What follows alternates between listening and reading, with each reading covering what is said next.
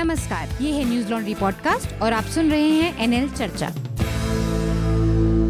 नमस्कार, मैं हूँ अतुल चौरसिया, आपका खर्चा, आपकी चर्चा हफ़्ता दर हफ़्ता। हम लेकर आए हैं न्यूज़ लॉन्ड्री का हिंदी पॉडकास्ट एनएल चर्चा। इस बार की चर्चा की शुरुआत एक माफ़ी के साथ, पिछली बार हम हफ़्ता नहीं ले आ पाए किन्हीं कारणोंवश, लेकिन इस बार की चर्चा फुल पैक है, फुल हाउस है। अमित लंबे समय तक कर्नाटक इलेक्शन कवर करने के बाद वापस आ चुके हैं। हमारे साथ वरिष्ठ पत्रकार और राज्यसभा टीवी के पूर्व editor in chief Urmilesh ji हैं साथ में। स्वागत है उर्मिलेश जी आपका। कार्यकारी संपादक। हाँ राज्यसभा टीवी के कार्यकारी संपादक थे आप। इसके अलावा हमारे कॉलमनिस्ट और ओपिनियन राइटर आनंद वर्धन भी साथ हैं। स्वागत है आनंद आपका। नमस्कार। अपील जो हम हमेशा करते हैं अपने श्रोताओं से, उस अपील के साथ कार्यक्रम की शुरुआत करेंगे कि स्वतंत्र मीडिया को, आज़ाद मीडिया को अपना समर्थन दें, किसी भी कॉरपोरेशन, किसी भी पॉलिटिकल दबाव से मीडिया को बचाए रखने के लिए। न्यूज़ लॉन्ड्री को सब्सक्राइब करें, न्यूज़ लॉन्ड्री ना सही, किसी और मीडिया को पसंद करते हैं तो उसको सब्सक्राइब करें। आपके योगदान से जो मीडिया खड़ा होगा, वो आपकी बात करेगा। इसके साथ ही हम अब जल्दी से जो विषय हैं इस बार के उनकी चर्चा एक बार अपने श्रोताओं से कर दें कर्नाटक चुनाव इस समय बहुत चर्चा में है। उस पर हम विस्तार से बातचीत करेंगे। मेरे ख्याल से अमित वहाँ से लौट कर आए हैं तो अमित के पास कुछ और भी जानकारियाँ होंगी। कर्नाटक चुनाव से जुड़ी। लगातार इस पर कुछ न कुछ कुछ न कुछ डेवलपमेंट लगातार हो रहा है। आ, मामला सुप्रीम कोर्ट में चला गया। सुप्रीम कोर्ट ने कुछ रूलिंग्स दी है जिसके मुताबिक उन्हें कल, यानी कि शनिवार को अब भारतीय जनता पार्टी को येदुरप्पा की सरकार को अपना बहुमत सिद्ध करना है विधानसभा में। इसके अलावा और भी बहुत सारी घटनाएँ हुई, लेकिन चूँकि कल कर्नाटक के चुनाव इतना हावी रहे कि बहुत सारी खबरों ज़्यादा चर्चा में नहीं आ पाई। वेस्ट बंगाल, पश्चिम बंगाल में पंचायत के चुनाव हुए, उस दौरान बड़ी, बड़े व्यापक पैमाने पर हिंसा देखने को मिली। इस पर भी हम चर्चा करेंगे। इसके अलावा सुनंदा पुष्कर की मौत का जो मामला है, जो कि शशि थरूर, जो कांग्रेस के वरिष्ठ नेता हैं, उनकी पत्नी थी, उस मामले में दिल्ली पुलिस ने अपनी चार्जशीट दाखिल की है। इस मामले में दिल्ली पुलिस ने शशि थरूर को अबेटमेंट टू सुसाइड, यानी कि मौत के लिए मजबूर करने की धाराएँ लगाई हैं और उनको इसमें चार्जशीट किया है। इसके अलावा जो असम में एक सिटीजनशिप अमेंडमेंट बिल का मामला चल रहा है और सिटीजन चार्टर बन रहा है, उसको लेकर काफ़ी बड़े पैमाने पर विरोध और वो देखने को मिल रहा है। इस पर भी हम बात करेंगे। औरंगाबाद में, महाराष्ट्र के औरंगाबाद ज़िले में एक इसी दौरान कम्युनल वायलेंस की घटना सामने आई और एक बड़ी दुखद घटना हुई बनारस में, वहाँ पर एक निर्माणाधीन फ्लाईओवर का बीम गिर जाने की वजह से करीब 18 लोगों की मौत हो गई। हालाँकि इसमें अभी एग्जैक्ट नंबर्स नहीं आए हैं, कुछ लोगों का कहना है कि मौतों की संख्या ज़्यादा भी हो सकती है। तो इस पर भी हम बातचीत करेंगे। और इसके अलावा हमारे दिल्ली से सटे ही गुड़गांव में एक घटना पिछले एक महीने से करीब चर्चा में है। वहाँ पर शुक्रवार को जो खुले में नमाज़ पढ़ते हैं लोग, उस पर कुछ हिंदूवादी संगठनों ने रोक लगाई है, उसका विरोध किया है और उनको खुले में नमाज़ पढ़ने से हर हफ़्ते, हर शुक्रवार को रोकने के लिए एक जत्था निकलता है। तो उसके ऊपर भी हम बात करेंगे और इस मामले में एक, जो और इसका पहलू है, वो ये है कि जो हरियाणा के मुख्यमंत्री हैं, उन्होंने भी इस संबंध में एक बयान दिया कि खुले में नमाज़ को जायज़ शायद नहीं ठहराया जा सकता है। तो एक तरह से उनका भी इस मामले में अपना एक पक्ष है। तो मेरे ख्याल से सबसे पहले हम कर्नाटक की बात करते हैं। कर्नाटक चुनाव में एक बेसिक सा आ, मैं दे दूँ अपने श्रोताओं को जानकारी की जैसा आप सबको पता ही है कि किसी एक पार्टी को बहुमत नहीं मिला लेकिन भारतीय जनता पार्टी 104 सीटों के साथ सबसे बड़ी पार्टी बनकर उभरी। कांग्रेस को अठहत्तर सीटें मिली हैं जनता दल सेकुलर को सैंतीस सीटें मिली हैं। और इसके बाद कांग्रेस ने बिना शर्त जेडीएस को समर्थन दिया जिससे इनके नंबर्स जो हैं मिलकर करीब हो जाते हैं 116 जो कि बहुमत के आंकड़े से चार सीटें ज़्यादा हैं। लेकिन जो गवर्नर हैं वज़ू भाई वाला उन्होंने भारतीय जनता पार्टी को सरकार बनाने के लिए आमंत्रित किया और येदुरप्पा को उन्होंने मुख्यमंत्री पद की शपथ दिलाई। इसके विरोध में कांग्रेस पार्टी सुप्रीम कोर्ट गई। सुप्रीम कोर्ट ने आ, फैसला दिया है कि 24 घंटे के अंदर अब उनको अपना बहुमत सिद्ध करना है। इसके बाद लगा कि शायद अब स्थितियाँ फ्लोर पर तय होंगी और सारा मामला जो विधानसभा के फ्लोर पर तय होगा। लेकिन बात यहाँ पे ख़त्म नहीं हुई। इसके बाद अब एक नया विवाद शुरू हुआ है, जो प्रोटेम स्पीकर जिनकी देखरेख में ये पूरी बहुमत की प्रक्रिया पूरी होनी है विधानसभा के पटल पर उस इसको तय करने को लेकर एक विवाद शुरू हुआ क्योंकि गवर्नर ने जिनको भारतीय जनता पार्टी के नेता हैं बोपैया उनको प्रोटेम स्पीकर नियुक्त किया है। अब कांग्रेस पार्टी का ये कहना है कि ये गलत तरीका है। जो सबसे सीनियर मोस्ट एम होते हैं, उनको प्रोटेम नियुक्त किया जाता है। तो एक तो मैं रमलेश जी, आपसे ही बातचीत शुरू करना चाहूँगा इस मामले में कि ये जो किया है भारतीय जनता पार्टी ने, क्या भारतीय सॉरी गवर्नर ने जो नियुक्त किया है प्रोटेम स्पीकर क्या इसको सुप्रीम कोर्ट में किसी तरह से चैलेंज किया जा सकता है? या इसमें कोई बदलाव अब संभव है? या फिर ये अंतिम निर्णय हो सकता है? नहीं, मैं स्थिति से परिचित नहीं हूँ कि वहाँ क्या चल रहा है बंगलुरु में लेकिन ये बात सही है लॉजिक यही है चूँकि ट्रेडिशन यही है ये कोई आ, लिखा हुआ नहीं है लेकिन आमतौर पे जो भी शपथ ग्रहण कराने के लिए या सदन की कार्रवाई की पहली पहल जब शुरुआत होती है तो उसके लिए जब स्पीकर एक नियुक्त किया जाता है कुछ दिन के लिए तो वो आमतौर पे या तो पुराना स्पीकर होता है या फिर सबसे सीनियर किसी सदस्य को बना दिया जाता है और आमतौर पर उसको लेकर कोई विवाद नहीं होता। आ, लेकिन अभी तो इतनी स्थिति वहाँ पर विवादास्पद हो गई है गवर्नर साहब के आ, फैसले से कि ऐसा लगता है कि पक्ष विपक्ष को किसी पर भरोसा नहीं है। तो लोकतंत्र में ये स्थिति बहुत ही ख़राब है जब पक्ष विपक्ष किसी को किसी पर भरोसा ना हो। आनंद आपको मैं इस बहस में ले आना चाह रहा था। ये जिस तरह से चल रहा है कल हमने देखा कि रात में कांग्रेस पार्टी अपने विधायकों को बाहर बाहर भेज रही थी उसके लिए उसने एक चार्टर फ़्लाइट की व्यवस्था की और उसको उड़ान की अनुमति नहीं दी गई। तो ये जो चीज़ें चल रही हैं दोनों पक्ष मतलब ये किस तरह से आप इसको देखते हैं? ये आ, मतलब लोकतांत्रिक प्रक्रियाओं को इससे किसी तरह का आघात है या ये केवल चुनावी दांव पेच भर है? नहीं आघात ऐसा है कि वो हवाई उड़ान की, की अनुमति नहीं देने वाली खबर उतनी पुख्ता है नहीं मेरे ख्याल से नहीं, ये खबर पुख्ता है नागरिक अभियन जो उड्डयन मंत्रालय हाँ। मंत्रालय ने इसका खंडन किया है दूसरी बात है कि प्रोटेम स्पीकर तो प्रोटेम स्पीकर इसको फ्रेंच प्रैक्टिस कहते हैं तो हम्म। एक फ्रांसीसी एक परंपरा है हम्म। कि जो सबसे वरिष्ठ हो और यानी कि सबसे उम्रदराज जो सदस्य है उसको मनाया जाता है तो जो संविधान सभा में भी राजेंद्र प्रसाद दो दिन बाद जो अध्यक्ष नियुक्त हुए थे पहले दो दिन सबसे वरिष्ठ होने के कारण सचिदानंद सिन्हा बने बने थे हम्म। लेकिन फिर है कि जो राज्यपाल हैं उनके विवेकाधीन है ये हम्म। जो कि एक ग्रे एरिया है फिर से क्योंकि विवेकाधीन को किसी हाँ विवेकाधीन को किसी फॉर्मूले में नहीं बांधा जा सकता हम्म। विवेकाधीन का आप अपने हिसाब से उसको परिभाषित कर सकते हैं हाँ। कर सकते हैं। तो फिर से ये ग्रे एरिया है इस पे जो संवैधानिक चुनौती कहाँ तक खरी उतरेगी पर मेरा छोटा सा दूसरा सवाल है हम्म। कि जब ये पहली बार हो रहा है उस प्रक्रिया को बहुत सारी चीज़ें जो लोकतांत्रिक प्रक्रियाओं परंपराओं में या लो, लोकतांत्रिक जो तंत्र लोकतांत्रिक व्यवस्था है उसमें बहुत सारी चीज़ ट्रेडिशन परंपरा फॉलोइंग से को के ज़रिए होती रहती हैं। तो उसमें अगर इस समय पहली बार कोई चीज़ की जा रही है तब आप उसको कैसे देखेंगे?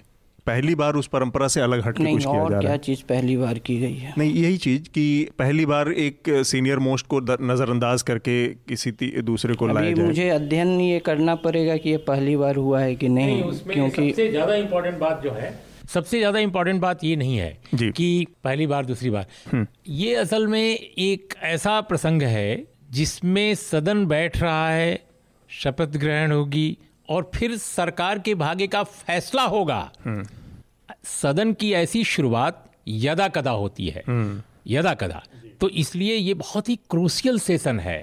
ये सामान्य नहीं है कि चुनाव के बाद सदन बैठ रहा है पहली बार और शपथ ग्रहण हो रहा है। चूँकि सरकार के गठन को लेकर इतना बड़ा विवाद पैदा हो गया है स्वयं राज्यपाल के डिसीज़न को सुप्रीम कोर्ट पलट चुका है। दो डिसीज़न को। पहला डिसीज़न कि भाई आप पंद्रह दिन नहीं ले सकते। हम्म। दूसरा एंग्लो इंडियन जो नॉमिनेशन है वो उसको भी वोटिंग में शामिल नहीं कर नहीं सकते। कर और तीसरे जो उनके सबसे महत्वपूर्ण उनका फैसला है कि कैसे शपथ ग्रहण उन्होंने करा दी मुख्यमंत्री को 104 अल्पमत के आधार हम्म। पर।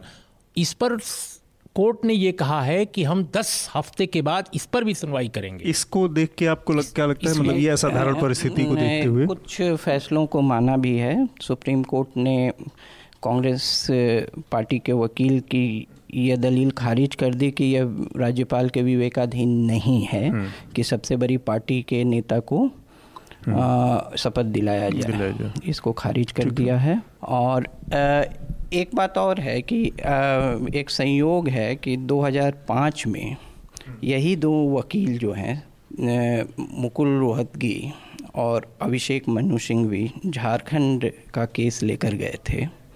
और इन्होंने जस्ट इसके उल्टा दलील दिया था जस्ट विपरीत हम्म।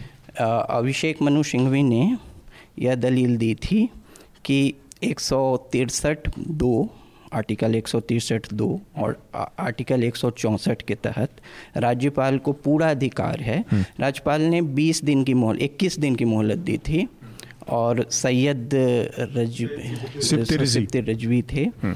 और कलाम साहब उस समय राष्ट्रपति थे। तो आ, इन्होंने यह दलील दी थी कि कितना भी किया जा सकता है उसको पंद्रह दिन तक कलाम साहब के पास ये लोग गए थे तो उसको घटा दिया गया था। और उन्होंने कहा था कि ये रा, राज्य सिंघवी साहब का उस समय यह दलील था कि राज्यपाल के विवेकाधीन है इसमें आप हस्तक्षेप नहीं कर सकते। सुप्रीम कोर्ट को सिंघवी साहब ने ये कहा था। और रोहतगी ठीक उल्टा बोल रहे थे कह रहे थे कि नहीं इसे कम किया जाए। अच्छा। जो कि आज तो दूसरी बात है सिंघवी साहब ने यह भी कहा था कि एंग्लो इंडियन को अनुमति दी, दी जाए। जो कि आज उस पर भी उसका विरोध उस पर विरोध किया। तो ये जो तो, उल्टा तो, विरोध वाली तो, बात राजनीति है। ऐसा है कि इस पर जो सबसे विस्तृत अध्ययन है हम्म। वो उन्नीस तिरासी से लेके अट्ठासी तक हम्म। सरकारिया कमीशन ने किया था। हम्म। तो सरकारिया कमीशन के आ, उनके जो रिकमेंडेशंस हैं उसमें उन्होंने ऑर्डर ऑफ़ प्रेसिडेंस दिया है। सिंगल लार्जेस्ट पार्टी को। सबसे पहले बुलाया जा सकता है, है। उसके बाद प्री नहीं प्री पोल अलायंस को सबसे पहले हम्म। बुलाया जाएगा। हम्म। उसके बाद सिंगल लार्जेस्ट पार्टी को वो रिकमेंडेशंस हैं। उसके हाँ, उस, उस, नहीं हुआ है। नहीं उसके उसकी न्यायिक वैधता नहीं है। हम्म। लेकिन, लेकिन दूसरा मेरे ख्याल से ये नहीं है कि post poll alliance and then single largest party तो बोमई बोमई जजमेंट में भी अंत में ये लिख दिया गया है कि ये जो है ये जो प्रावधान है उस समय नहीं लागू होंगे जब फ्रेश इलेक्शंस होगा। उस हम्म। समय गवर्नर के ये अच्छा, विवेकाधीन हाँ, जब सरकारें गिरेंगी। मिड टर्म में ये हाँ, होगा। तो अंत में विवेकाधीन कर दिया गया है। हम्म। तो इन सबको लेकर ही शायद हम्म। ये हालाँकि ये राज्य स्तर पर था उन्नीस सौ छियानवे में शंकर दयाल शर्मा ने अटल जी को सबसे बड़ी पार्टी होने के नाते आमंत्रित किया था। हम्म, तो ये भी एक कन्वेंशन है एक प्रेसिडेंस है। तो ये ग्रे एरिया बना हुआ है। मेरे ख्याल से सत्तर वर्षों में इसका समाधान हो जाना चाहिए था। ये अभी भी हम्म, क्यों बना हुआ है। हाँ। अमित को मैं इस बहस में लाना चाहता अमित जैसे कुछ चीज़ें बताई अब चूँकि आप वहाँ पर थे तो आपने देखा होगा कि क्या उसमें कितनी त, कितने तथ्य हैं और कितने उसमें बातें हैं। अब पहले तो मैं वो परमिशन को लेके जो बात हम्म। हुई है वहीं से शुरू करूँगा। नंबर एक ये पूरा कन्फ्यूज़न खड़ा हुआ जब कुछ टीवी चैनलों ने ये बात कह दी कि डीजीसीए ने परमिशन डिनाई किया है। लेकिन जो हम मेरे पास पर्सनली जिस तरह से इन्फॉर्मेशन जिस सोर्स से आई थी उस व्यक्ति ने स्पष्ट रूप से कहा कि एटीसी ने परमिशन डिनाई किया था। प्राइवेट एयरलाइंस का इंतज़ाम किया जा रहा था और अगर एयरलाइंस जुगाड़ भी हो जाता है तो हमें लैंड करने की एक नाम लिस्ट थमाई गई है, नामों की जिनको लैंड करने की परमिशन नहीं है, कोची के अंदर। और इस तरह की स्थिति में कोई ज़रूरत नहीं है, मुझे लगता है कि केंद्र सरकार को एक नोटिफिकेशन जारी करे और फिर जो एटीसी उसको फॉलो करे। एक प्राइवेट क्योंकि ये सब कुछ बहुत कम समय के अंदर हो रहा होगा। चार बजे जब सिक्योरिटी हटाई गई ईगल्टन से तो तब स्ट्रैटेजी तय हुई होगी कि भाई अब प्राइवेट जेट से जाना है, कोची ले जाना है, या कर्नाटक की बॉर्डर को छोड़ देना है। तो वैसे कम समय में आप ऑब्वियसली बहुत सारे रूल्स रेगुलेशंस को तोड़ मड़ोड़ के आगे बढ़ना चाह रहे होंगे। तो ये एक मामला है, लेकिन ये सोर्स मेरे पर्सनल सोर्स ने जेडीएस के नेता हैं, बड़े नेता हैं, उन्होंने स्पष्ट रूप से 11 बजे इन्फॉर्मेशन मुझे दी थी। नंबर एक. नंबर दो जो गवर्नर का रोल है और उन, उनके पास चॉइस ये उन, उनका डिसीज़न है कि किस पार्टी को बुलाएँ, किसको जो एक कन्वेंशन है उसके तहत करें या अपनी, जो उनकी समझ है उस हिसाब से निर्णय लें। लेकिन एक बड़ा इंटरेस्टिंग माहौल हुआ था जो मैं, मेरे ख्याल से मैंने पिछले पॉडकास्ट में भी ये बात रखी थी शायद। कि जिस दिन रिज़ल्ट आया मई पंद्रह को जब रिज़ल्ट आ रहे थे नतीजे आ रहे थे तो पहले तो भाजपा ऑफ़िस में जीत का माहौल था फिर मुरलीधर राव शायद पहले व्यक्ति थे वहाँ उस दफ्तर में जिन्हें एहसास हो गया कि अब खेल खराब हो सकता है हम्म। तो निकल गए उनके आव भाव बदल गए थे हम्म। और उस दो ढाई बजे के आसपास एक खबरें आनी शुरू हो गई कि सोनिया गांधी ने देवगौड़ा से बात की है और जेडीएस और कांग्रेस एक साथ जा रहे हैं फिर सिद्धारमैया का स्टेटमेंट आया हम्म। उसके इसी बीच लग, और लेटर भी आ गया कि जेडीएस ने समर्थन समर्थन एक्सेप्ट किया है और गवर्नर से हम्म। वो मुलाकात का समय मांग रहे हैं और समय नहीं मिल रहा है। अंततः जब ये बात स्पष्ट हुई कि साढ़े पाँच से छः का समय मिला है वो चिट्ठी हम लोगों के पास आई थी। हम्म।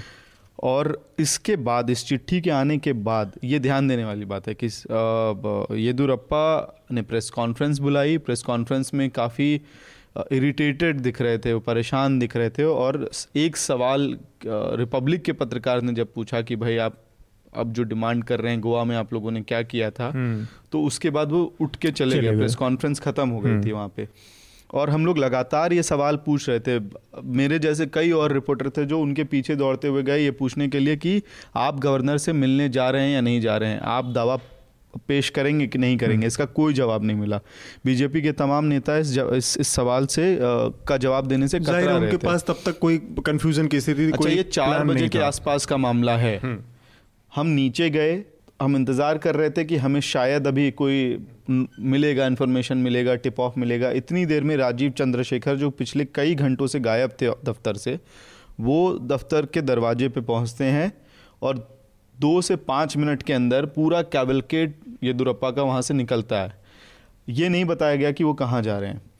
अगली और ये क्योंकि अब लगातार पत्रकार सवाल पूछ रहे थे कि हम्म। भाई आप राज्य राजभवन जा रहे हैं कि नहीं? अगला इन्फॉर्मेशन हमें एक पत्रकार से मिला जो राजभवन पे खड़ा था। उसने ग्रुप पे डाला कि इज़ ऑलरेडी देयर ओके तो क्योंकि साढ़े पाँच का समय था तो ये पाँच बजे पहुँचे तो ये सब कैसे हुआ किसने मैनेज किया ये तमाम सवाल हैं। ये जो जो अमित जिस तरफ़ इशारा कर रहे हैं असल में ये एक मेजर रॉट का इशारा है। मतलब पूरे सिस्टम जिस तरह से काम करता है और ये किसी एक पार्टी हमने देखा रोमेश भंडारी ने कितनी बेशर्मी से एक दिन के लिए जगदम्बिका पाल को चीफ मिनिस्टर बना दिया था। बीजेपी ने बूटा सिंह ने जो किया कांग्रेस में भी और हाँ और और ये जो हुआ गोवा में और मतलब बीजेपी के सामने तो जो फुट इन माउथ वाली सिचुएशन है अभी वो ये है ना कि अभी आपने गोवा और वो ज़्यादा ये घाव पुराने नहीं पड़े हैं। और आप उसके उल्टे एकदम एक काम कर रहे हैं। लेकिन यहाँ पर जो मतलब उस दिन एक एक और घटना हुई रात में अमित शाह और नरेंद्र मोदी ने भाजपा हेडक्वार्टर पर एक बार फिर से एक विक्ट्री रैली को संबोधित हम्म, किया हम्म।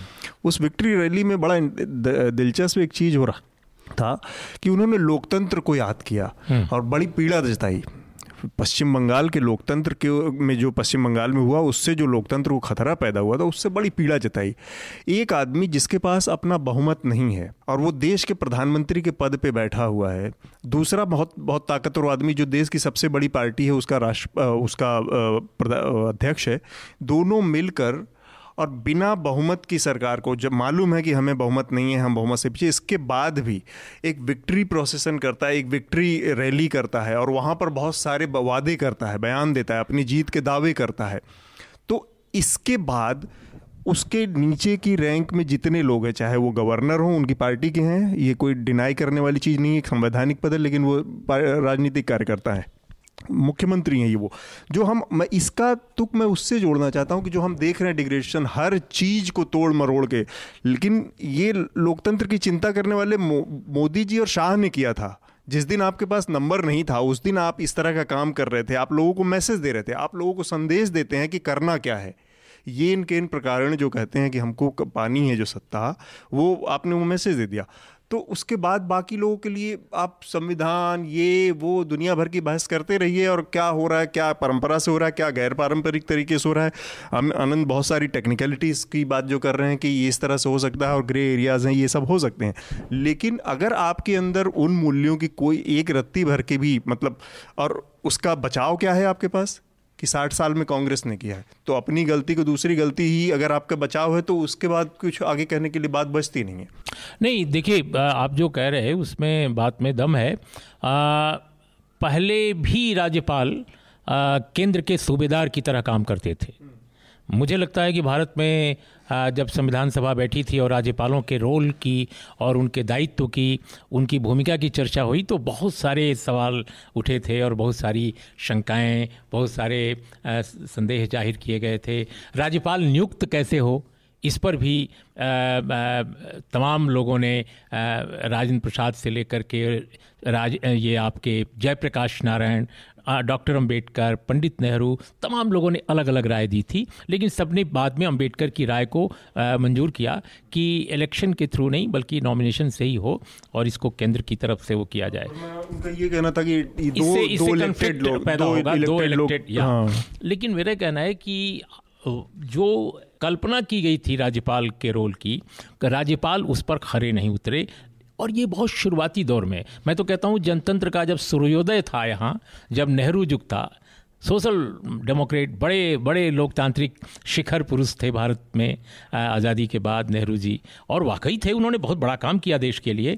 लेकिन उस वक्त भी ये राज्यपालों ने बहुत ही गंदे रोल अदा किए। उदाहरण के तौर पे 1959 में जब एम एस नबुद्रीपात की सरकार बर्खास्त की गई थी तो उसमें बहुत उस समय तो किसी को मालूम नहीं पड़ा कि राज, राज्यपाल का रिकमेंडेशन क्या था। लेकिन राज्यपाल के रिकमेंडेशन के जो लेटर्स हैं जो फाइलें हैं बाद में आर्काइव्स में बहुत सारे लोगों को पता चली। हम्म। और उसमें उसमें जो है, राज्यपाल ने, तत्कालीन राज्यपाल ने ये कहा था कि लैंड रिफॉर्म्स और एजुकेशन बिल, ये दो काम जो नबुद्रीपात कर रहे हैं इससे इस, स्टेट में बहुत बुरी स्थिति पैदा हो जाएगी लोग आपस में झगड़ा करने लगेगी। तो मेरे मैं इसलिए ये कहानी सुना रहा हूँ क्योंकि इसके पहले हमने देखा शेख अब्दुल्ला को डिसमिस किया गया था। हम्म, तो हम्म। हम हम हम हिस्ट्री में नहीं जाएँगे लेकिन हमारा ये कहना है कि इतने वर्षों के दौरान लगातार डिजनरेशन हुआ है। और सच पूछिए तो भारत में राज्यपाल का जो पद है वो केंद्र के सूबेदार के तौर पे तब्दील हो गया है जैसे हमारे यहाँ आज़ादी के पहले वायसराय हुआ करते थे। बिल्कुल संविधान के संरक्षक का रोल नहीं रह गया है। मेरा ये मानना है कि इस पद को तत्काल बर्खास्त खत्म कर देना चाहिए। इसको इसको हटा देना चाहिए इसकी जगह ओम्बुड्समैन टाइप कोई हो हम्म। या हाई कोर्ट्स के जो चीफ जस्टिस हाँ, हैं वो कोऑर्डिनेट करें वो वैसे ही ये मामला न्यायालय में गया। हम्म। ज़रूरत क्या है राज्यपाल की? एक ऐसे आदमी को रखा जाए दो बेडरूम के घर में शहर के किसी कोने में रहे राजधानी के राजभवनों को दूसरे काम में तब्दील कर दिया जाए और राजभवन मुख्यमंत्री का आवास भाई इलेक्टेड चीफ है जो सबसे जैसी कोई संस्था अगर चाहें आप रख लें लेकिन राज्यपालों की कोई ज़रूरत नहीं रह गई है। राज्यपाल हमारे देश में लोकतंत्र के सामने बाधा है। मैं ये, ये बात एक नागरिक के रूप पूरे पूरे जतन के साथ कह रहा हूँ। हो सकता है कुछ राज्यपालों ने अच्छे रोल अदा किए हों। इससे सारे राज्यपालों के रोल पर पूरा लोकतंत्र को कचड़ा ही करने का काम कर रहे हैं ज़्यादातर। मैं आनंद इसमें आपको ले आना चाह रहा हूँ एक दूसरी बहस शुरू हुई है। इस पूरे विवाद ने एक नई बहस को जन्म दिया। वो ये कि आरजेडी के नेता है जो तेजस्वी यादव बिहार में और गोवा में जो कांग्रेस के लीडरशिप है उसने कहा है कि अगर यही है तो सबसे बड़ी पार्टी होने के नाते हमें क्यों नहीं बुलाया गया? अब हम दावा करेंगे। तो क्या रेट्रोस्पेक्टिव में इस तरह के दावे किए जा सकते हैं? देखिए उनको वो दावा करें कि उन्हें गवर्नर से नहीं स्पीकर से मिलना चाहिए हम्म। और नो कॉन्फिडेंस मोशन मूव करें। और उसे और सरकार गिरा दें और फिर अपना सरकार बनाने का दावा करें हम्म, हम्म। वो जा वही उनके लिए उपाय है। गोवा उतना अच्छा उदाहरण नहीं है मणिपुर है। क्योंकि गोवा में कांग्रेस ने सरकार बनाने का दावा ही नहीं पेश किया था उससे पहले ये लोग मूव कर गए थे। मणिपुर है। नहीं, लेकिन इसमें तो, एक, एक लाइन तो, में हस्तक्षेप करूँगा। हाँ, देखिए राज्यपाल या राजभवन इंतज़ार ही नहीं करेगा कि सबसे बड़ी पार्टी आवे जैसे अभी अमित ने बताया। इन्होंने तो घटनास्थल से रिपोर्ट बताई। ये कोई विश्लेषण नहीं कर रहे थे। ठीक बात हाँ। भाई आपने अचानक चले गए वो राजभवन पता ही नहीं चला। और आप दूसरे को कह रहे हैं कि नहीं अभी आपको परेड करने की ज़रूरत नहीं है हम देख रहे हैं हम देख रहे हैं। और गोवा में हुआ।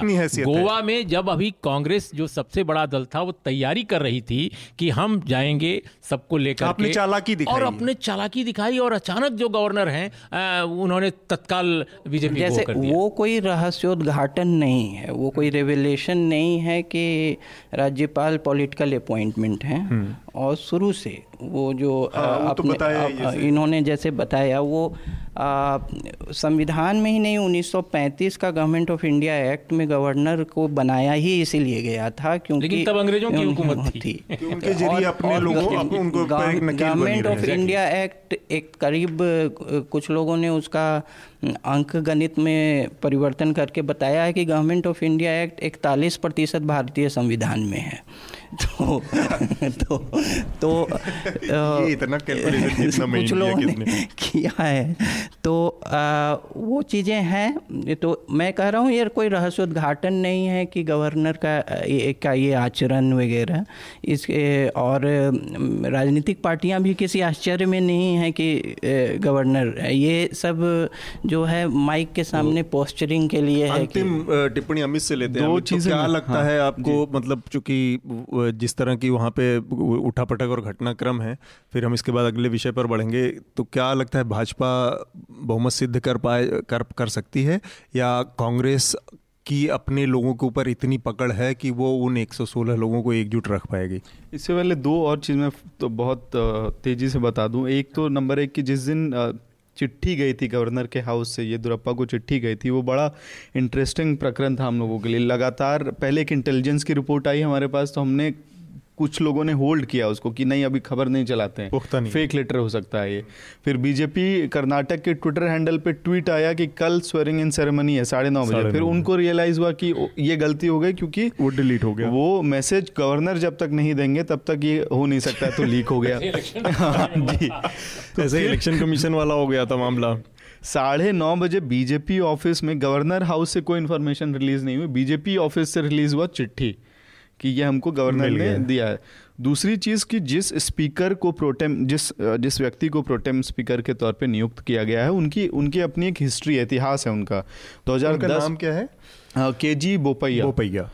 2010 में एक तो बी एस येदुरप्पा की सरकार 2008 में जो बनी थी वो अल्पमत की सरकार थी दो सौ एक सौ दस एम एल सौ दस एम एल थे हाँ। उसके बाद ऑपरेशन कमलम चला था।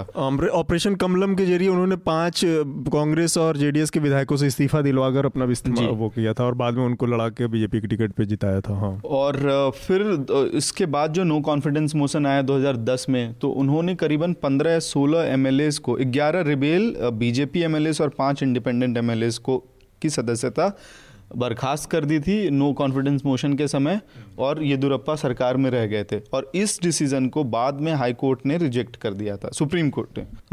तो ये एक मैं मतलब इन्फॉर्म शायद इसलिए सिलेक्शन जो है हो सकता है कि इस बेसिस पे किया गया हो कि भाई उन्होंने पहले भी ऐसे काम परफॉर्मेंस दिया है बहुमत सिद्ध कराने का। और स्पीकरशिप में किसी का अनुभव तो होता नहीं है। पिछले पिछले तो कार्यकाल मेरे ख्याल से वो क्या वो अपने जीवन में क्या उस किताब क्या लिखेगा वो एक एक आर्टिकल लिखने भर का तो उसका अनुभव होता नहीं होगा वहाँ पे। तो और ये हो गया। और दूसरी बात जहाँ तक कल बहुमत स्पष्ट करने की बात है तो हम्म। बहुत इंटरेस्टिंग वॉरफेयर है अभी जो कौन स्ट्रैटेजी में जीतेगा। क्योंकि अभी तक ये बात देखने को मिली है कि कांग्रेस के एक एमएलए को छोड़ के हालाँकि लगातार रूमर्स उड़ रहे हैं कि भाई ये गायब है वो गायब है। आनंद सिंह एक को छोड़ के सारे लोग इंटैक्ट हैं। है। और जेडीएस में सरप्राइजिंगली पूरी की पूरी जो उनकी टीम है वो इंटैक्ट है। ठीक बात। तो अब कल क्या अंदर से कोई बात हो गई है? अब इगल्टन में क्या हुआ नहीं हुआ? तो अमित शाह जीते या कर्नाटक के जैसा मैं बोल रहा था रिकॉर्डिंग के पहले कि कर्नाटक के अमित शाह जो है कांग्रेस के डी डी के शिव कुमार वो जीतेंगे। उस पर निर्भर करता है। तो इसमें हाँ। है मेरे ख्याल से पराजय भी संभावना हो सकती है। एब्सटीन एब्सटेन कराने पर ज़्यादा ज़ोर होगा क्योंकि हालाँकि मेरे मुझे लगता है या तो एब्सटेन करा सकते हैं या फिर हो सकता है कि किसी को डिस्कालीफाई कुछ लोगों को किया जाए। और दूसरी बात है कि इलेक्शन का रिज़ल्ट एक चीज़ तो है कि इससे मतलब स्वतंत्र भारत में कांग्रेस का स्वतंत्रता से पहले का धरोहर है। एक हम्म। राजनीतिक इकाई के तौर पे एक पार्टी के तौर पे। तो इस जो पूर्वोत्तर के बाद कर्नाटक में जो है जहाँ ये पहले भी सरकार हम्म। बना चुके हैं वहाँ सबसे बड़ी पार्टी उभरने के बाद एक है कि स्वतंत्र भारत में भारतीय जनता पार्टी एकमात्र राष्ट्रीय पार्टी के रूप में उभरी है मतलब एक जिसका हम्म। राष्ट्रव्यापी व्यापार मतलब तब विस्तार हो हम्म। प्रभाव हो तो संगठनात्मक रूप से वो एक इनके विजय का वहाँ मतलब प्रतीक है तो उसके लिए शायद वो जो अभिव्यक्ति है उसकी भी हो। मतलब जो हालाँकि जो भी है लेकिन क्योंकि राष्ट्रीय स्वतंत्र भारत की एकमात्र राष्ट्रीय पार्टी जो, जो भारत भर में के अब हर हिस्से में, हिस्से में अपना कोना हम्म। दक्षिण एक बचा था उसके एक राज्य में तो वो एक स्थापित हुई चलिए। कल हम्म। इस को कंक्लूड आप करें उसके पहले हम्म। मैं एक आ, मुझे इस बात की भी आशंका ज़ाहिर की जा रही है। आ, और हम चाहते हैं एक जर्नलिस्ट के तौर पे एक नागरिक के तौर पे कि ऐसा बिल्कुल ना हो। देश के लिए डेमोक्रेसी के लिए भला होगा कि ऐसा ना हो। लेकिन आशंका ये ज़ाहिर की जा रही है कि कल असेंबली में इस प्रकार का माहौल पैदा कर दिया जाए कुछ लोगों द्वारा कि सारी की सारी प्रोसीडिंग डिसरप्ट हो जाए और कई दिनों तक जैसा यूपी के असेंबली में हुआ था कई दिनों तक ये होता हो रहे और इस बीच में जो काम चलाऊ स्पीकर हैं वो कुछ ऐसी रूलिंग दे दें हम्म। जो बिल्कुल अटपटी हो और सुप्रीम हम्म। कोर्ट में फिर लोगों को जाना पड़े। इस बीच में वेकेशन हो रही हैं। तो ये एक बड़ा खतरनाक मंजर जो संभावनाओं की चूँकि बात हो रही है तो उसी संभावनाओं के ऊपर हम मैं इसको कंक्लूड करना चाहूँगा कि हो सकता है जब बहुत सारी जितनी पॉसिबिलिटीज उसमें एक पॉसिबिलिटीज है कि आज फिर से कांग्रेस पहुँचे एक प्रोटेम स्पीकर को लेके सुप्रीम हाँ, कोर्ट तो और उसके बाद फिर कोई नई कल सुबह होते होते इसमें ज़्यादा दम नहीं है लेकिन हाँ। मेरे तो ख्याल से अगर एक जेडीएस और अगर अपने नर्व्स होल्ड कर सके तो शायद वो निकल जाए जेडीएस और ये। हम्म। मुश्किल है क्योंकि एक दो नेता ऐसे हैं जो बहुत गर्म मिजाजी हैं। अब खुद एच डी कुमार स्वामी के जो बड़े भाई हैं। नहीं देखिए एक तो ये चीज़ है कि सुप्रीम कोर्ट ने सुप्रीम कोर्ट ने जिस तरह का डिसीज़न दे दिया था इसके बाद नॉर्मली लोग अपने अपने पैर पीछे खींच लेते हैं। अब बात दूसरी तरफ़ चल गई। लेकिन उसके बाद भी प्रोटेम स्पीकर हर लेवल पे जाके जिस तरह से हर उसको दांव को आ, को जो करेंसी देने है की कोशिश की जा रही है उससे इस इस दावे को आपने जो अनुमान लगाया उन चीज़ों को बल मिलता है कि इतने आसानी से ये हल होने वाला नहीं कांग्रेस और बीजेपी में शायद यही फ़र्क है। कांग्रेस ने भी इमरजेंसी में अपना निरंकुश एक आचरण दिखाया था। लेकिन भारतीय जनता पार्टी के आचरण में इसमें एक निरंतरता है। एक ऐसा लगता है कि स्थायी भाव है। हम्म। इमरजेंसी स्थायी भाव नहीं था। आई हम्म। मीन कुछ महीने का अचानक से था। महसूस हुआ। इसके पहले इंदिरा उसी इंदिरा गांधी ने नेशनलाइजेशन किया था बैंकों का। प्री हम्म। खत्म किया था। कोल माइंस और तमाम खदानों का नेशनलाइजेशन किया था। लेकिन इस पार्टी के साथ ऐसा लगता है कि मिजाज के स्तर पर डेमोक्रेसी के प्रति एक चिड़ है। इंक्लूजन या इंक्लूसिवनेस के प्रति एक इमरजेंसी और नब्बे नब्बे दशक नब्बे दशक जो कि कोएलिशन का समय था हम्म। जिसमें इस तरह की स्थितियाँ बराबर पैदा होती थी हम्म। तो उस समय का स्मरण शक्ति जिसका अच्छा होगा वो हम्म। इसका अच्छा विश्लेषण करेगा मैं इसमें बस एक इनपुट डालना चाहूँगा सर मुझे लगता है कि ये जो भी गतिविधि अभी चल रही है भाजपा के द्वारा ये एक पूरी क्रिकेट स्टेडियम, उसका पिच कांग्रेस ने तैयार किया था, बिहार में, गोवा में, झारखंड में, और झारखंड में तो अगर अभी हम कह रहे हैं कि डेमोक्रेसी की हत्या हुई है तो झारखंड में तो आपने मसाकर किया था, हर दिन मसाकर किया दुर्भाग्य ये है कि उन सब चीज़ों को बदलने के नाम पे जो पार्टियाँ आती हैं, वो भी वही करती हैं, और इनफैक्ट केवल करती नहीं है, उसी तरीके से बेशर्मी से जस्टिफाई भी करती हैं कि इन्होंने भी तो यही किया। खैर, हम अपने उस पर आगे बढ़ते हैं। इसी तरह का मसला है ममता बनर्जी से जुड़ा, वेस्ट बंगाल से जुड़ा, जहाँ पर 25 लोगों की जान गई और बहुत भयंकर टर्नआउट रहा। बहत्तर परसेंट टर्नआउट हुआ और उससे भी बड़ी बात ये रही कि उस बहत्तर परसेंट में जो टर्नआउट हुआ है टोटल जो सीटें थी पंचायत चुनावों की पश्चिम बंगाल में, वहाँ पर चौंतीस परसेंट सीटें अनअपोज अनकंटेस्टेड रही। जिस पर टीएमसी को वॉक ओवर मिल गया। और ये सबकी शुरुआत इस तरह से हुई कि आज से दो महीने पहले मैं ममता बनर्जी जगह जगह घूम रही थी तो उन, वो इस फिलर्स दे रही थी कि पंचायत चुनाव अपने समय पर होंगे, जुलाई, अगस्त जुलाई अगस्त जुलाई, अगस्त। और इमीडिएटली एक हफ़्ते के अंदर उन्होंने सारा कुछ चेंज करते हुए और एक हफ़्ते के अंदर अनाउंस किया डेट और फिर उसके बाद एक हफ़्ते का ही समय रखा गया पर्चा दाखिले का और उस दौरान हिंसा देखने को मिली, उसके बाद चुनाव जब हुए तब हिंसा देखने को मिली। तो ये किसी एक पार्टी, फिर वही बात आती है कि जो पार्टियाँ आपस में इन सब का कल्चर जो है, जो जो राजनीतिक संस्कृति है, वो एक ही जैसी है। मतलब अगर ममता बनर्जी को मौका मिलता है अपने उसमें तो ममता बनर्जी भी वही काम करती है। ममता बनर्जी मतलब चौंतीस परसेंट किसी डेमोक्रेसी में सीटें अनअपोज कॉन्टेस्ट हों अनअपोज चली जाएँ बिना किसी उसके निर्विरोध जीत रहे उम्मीदवार। तो ऐसे में आप खाली पंचायत में और सबसे निचले लेवल तक डेमोक्रेसी पहुँचाने के दावे को क्या मतलब कहेंगे? मज़ाक कह सकते हैं। आनंद आपने जो इस हिंसा जो हुई बंगाल में उसको किस तरह से आप एनालाइज करेंगे? नहीं ये सब तरह की हिंसा नब्बे में विधानसभा चुनावों में होती अरे भाई हम लोग दो हज़ार अठारह में बात कर रहे हैं ना तो, तो हम लोग इसको नॉर्मल नहीं मान सकते मतलब उस दो हज़ार जो आ, मैं बोल रहा हूँ था कि विधानसभा चुनाव के बाद हम्म। अगले दिन के अखबार में इस तरह की खबरें रहती थी कि चुनावी हिंसा में दस मरे हाँ। ये उस समय का याद नॉर्मल बातें थी हाँ।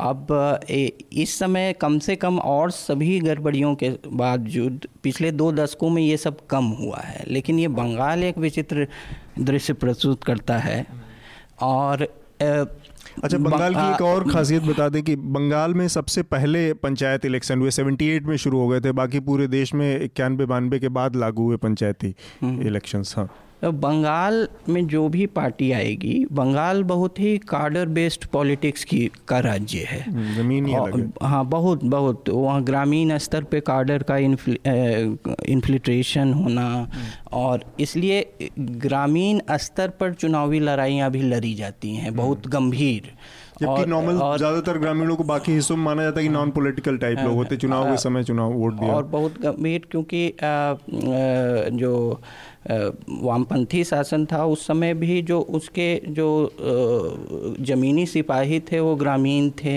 उसने भू सुधार और वगैरह से काफ़ी एक अपना सपोर्ट बेस बना लिया था रूरल बंगाल में। तो जो उसको चैलेंजर पार्टियाँ हैं और अभी जो इनकम्बेंट पावर में पार्टियाँ हैं वो भी वो वही तंत्र को दुरुस्त करके चाहती हैं कि अपना सपोर्ट बेस बना लें तो वो एक एक इंच के लिए लड़ेंगी एक एक पंचायत के लिए लड़ेंगी वो हम्म।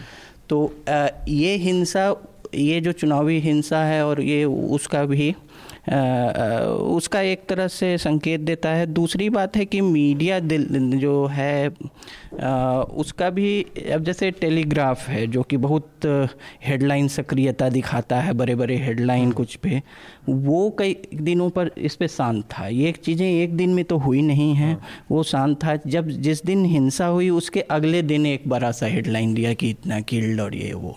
तो इसमें है कि आप राज्य में जो राज्य सरकार में जो सत्तारूढ़ पार्टी है और केंद्र में जो पार्टी है वो दोनों से बैर करके नहीं रह सकते। तो उसने वहाँ अपना वहाँ अपना एडजस्टमेंट उन्होंने टेलीग्राफ ने कर लिया है। तो एक चीज़ मैं इसमें उर्मिलेश जी आपको लाना चाह रहा था कि जैसे आनंद ने बताया कि वहाँ पे जो जो ग्रामीण क्षेत्र भी है, वहाँ पर भी कैडर बेस्ड पॉलिटिक्स बहुत स्ट्रांग है, जबकि हम बाकी हिस्सों में जो देश को देखते हैं मतलब नॉर्थ इंडिया को देखें, हालाँकि साउथ इंडिया को भी उसमें ला सकते हैं, वहाँ पर जो रूरल पॉलिटिक्स है या जो वो कहीं ना कहीं अंत में आके कास्ट और उस पर फोकस हो जाती है जबकि बंगाल की पॉलिटिक्स में शायद कास्ट उतना मायने नहीं रखता लो, लो, लोकल उस पॉलिटिक्स में। तो कास्ट उसका इतना बड़ा काउंटर फैक्टर है हमारे यहाँ शायद इसलिए हमारे यहाँ मतलब हमारे यहाँ कहूँ कि बाकी हिस्सों में नहीं देखने को मिलती। देखिए पहले आ, बंगाल पर जाने से पहले मैं आनंद ने एक बड़ी इंपॉर्टेंट बात कही कि नब्बे के दौर में भी ऐसा विधानसभा चुनाव के बाद देखा जाता था। ये बात बिल्कुल सही है। और शुरू में क्यों नहीं देखा जाता था? जब भारत आज़ाद हुआ और चुनाव शुरू हुए, शुरू में ज़्यादा हिंसा नहीं हुई। हालाँकि हिंसा की शुरुआत हमारे देश में पहले ब्रिटिश पीरियड ब्रिटिश इंडिया में जो चुनाव हुआ था, उसी समय से हो गई थी और वो पहली हिंसा जो हुई थी, चुनावी हिंसा भारत में, वो बिहार में हुई थी।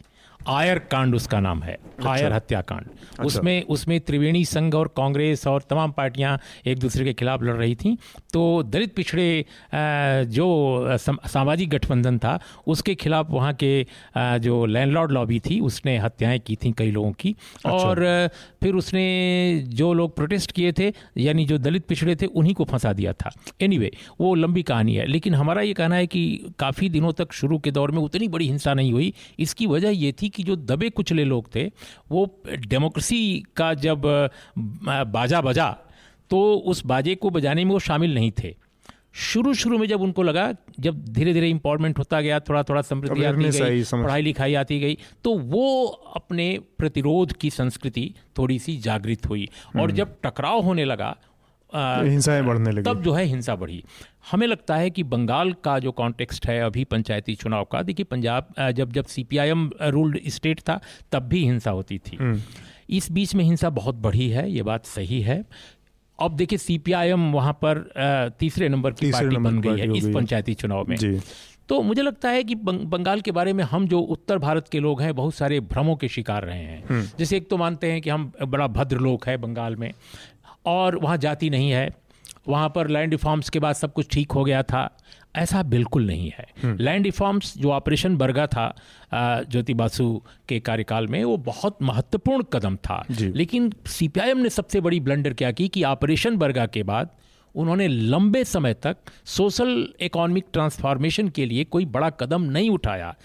बहुत वर्षों बाद नंदीग्राम और सिंगूर का जो लैंड एक्विजिशन था वो कदम उठाया गया था औद्योगिकरण के लिए। लेकिन वो इतने भौड़े ढंग से उठाया गया कि वो आ, उल्टा पड़ उल्टा गया, पड़ और उसमें मुश्किल आ गई। तो मैं जो कहना चाहता हूँ वो ये कि बंगाल में भद्र लोग की जो पूरी धारणा है भद्रलोक जो है दूसरे जो अंधेरा लोग है या अंधेरे में पड़े जो लोग हैं उनको आगे बढ़ाने के लिए बहुत कम काम हुआ और जातियाँ वहाँ खूब जम के हैं। माइनॉरिटीज़ की बुरी स्थिति सच्चर कमीशन की रिपोर्ट इसका प्रमाण है। हम्म। दलित उत्पीड़ित समाज के लोगों के साथ अन्याय होता रहा है। लंबे समय तक मंडल कमीशन के रिकमेंडेशन वहाँ लागू नहीं किए गए। तो आज भी हो ये रहा है कि एक बड़े पिछड़े समाज में चंद उच्च वर्णीय या उच्च वर्गीय लोग जो हैं राजनीति करते हैं उनके पास आर्थिक अधिकार ज़्यादा है प्राधिकार ज़्यादा हैं और एक अजीब अंतविरोधी किस्म की दुनिया है जिसमें पंचायती राज चुनाव का जो पूरा का पूरा नमूना है और मॉडल है वो फर्जी है और मुझे लगता है कि भारत में टोटल पंचायती राज एक फर्जी व्यवस्था है ये सिर के बल खड़ी है।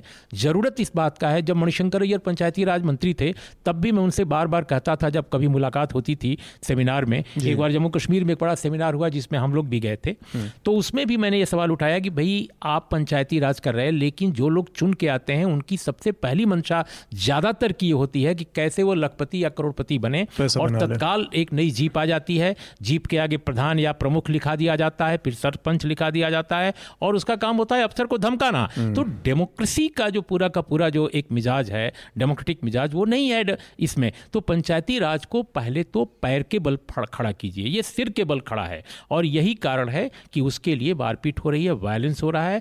ये लूटपाट में हिस्सेदारी की पूरी लड़ाई में तब्दील हो गया है। अमित आपको इस ने वायलेंस जो हुई हिंसा हुई इतने सारे लोग जाने गए उसको कैसे देखें?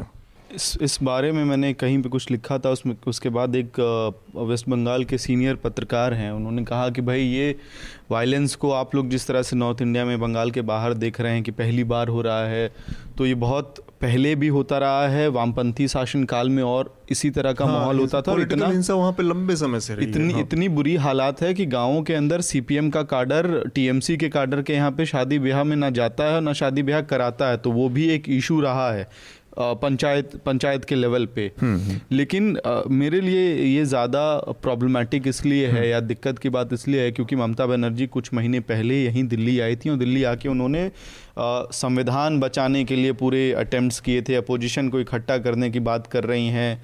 सुप्रीम कोर्ट पे के चीफ जस्टिस के खिलाफ इम्पीचमेंट लाने की की पहल में भी वो शामिल रहे। बाद में टीएमसी ने बैकआउट कर लिया। तो एक तरफ़ तो आप चैंपियन ऑफ़ डेमोक्रेसी बनना चाहते हैं दिखना चाहते हैं। दूसरे तरफ़ अपने ही स्टेट में जब आपका कार्डर टीवी स्क्रीनों पे साफ़ साफ़ दिखाया जा रहा था कि तलवार हथियार बंदूक लेके घूम रहे हैं और आपने एक भी स्टेटमेंट नहीं जारी किया। हम्म। कोई क्रैकडाउन नहीं हुआ। दल जैसे लग रहे थे। जी। ऐसा लग रहा था रक्षा दल है बजरंग दल है। और सबसे वाहियात मज़ाक इस देश की डेमोक्रेसी में ये भी था कि टीएमसी के स्पोक्स पर्सन और सीनियर लीडर्स कैमरे पे आके कह रहे थे कि हमने कहा किसी को रोका पर्चा भरने से हम्म। आइए भरिए ये तो वही हो गया कि आपने ठीक इलेक्शन कमीशन या जो रीजनल ऑफ़िस थे जहाँ पर्चा हम्म। भरना था वहाँ आपने अपने गुंडे खड़े कर रखे हैं लोगों को मारने के लिए तैयार हैं और आप कह रहे हैं कि पर्चा भरिए तो ऐसी स्थिति में जब भाजपा या कांग्रेस पे हम जब सवाल उठाते हैं तो मुझे उम्मीद थी शायद राष्ट्रीय मीडिया थोड़ा समय अगर निकाल पाता हालाँकि मैं कर्नाटक में था तो मैंने उतना कवरेज नहीं देखा है हम्म। थोड़ा समय निकाल पाता और पूरा कंप्लीट जो कहते हैं कि completely we should have gone after her completely TMC को उस पर क्लियर तरीके से अटैक होना चाहिए था और एजेंडा सेट हाँ, होना चाहिए था। पर वो शायद मतलब एक तो मीडिया में भी उस तरह से चीज़ें नहीं चाहिए क्योंकि शायद मीडिया का भी फोकस एक हद से ज़्यादा कर्नाटक चुनावों की तरफ़ था। एक छोटी सी घटना मतलब मैं देख रहा था अभी आज ही उस किताब का हिंदी में लॉन्च था तो मैं पढ़ रहा था कैसे आई आरटीआई जो अरुणा रॉय की किताब है उसका ज़िक्र देख रहा था। तो उसमें बहुत इंटरेस्टिंग चीज़ पंचायत से ही शुरू हुई बात है वो और उसमें एक जो आपने बात कही थी, वो कैसे लोगों ने मज़ाक बनाया और सिर के बल जो लोकतंत्र खड़ा होने वाली बात है, उसमें बहुत इंटरेस्टिंग तरीका है कि एक दलित जब ये आरक्षण लागू हो गया और ये हुआ कि कुछ सीटें रिज़र्व कर दी जाएँगी पंचायत में कुछ सीटों के लिए तो वो पर्टिकुलर एक गाँव है प्यारे लाल वहाँ पे एक दलित थे जो कि गाँव छोड़ के अपना सूरत में मिट्टी के तेल का कारोबार करते थे। तो जब ये सीट रिज़र्व हो गई तो वहाँ से उनको पकड़ के लाए जो गाँव के दबंग थे, क्योंकि एक दलित है और ये वो अपना मोहरा बनाने के लिए। अब वो आदमी नहीं आ रहा था ये वो, लेकिन उसको मिला कि तुमको कुछ नहीं करना है, ये इस तरह से ये वो, और तुमको केवल चुनाव लड़ना है।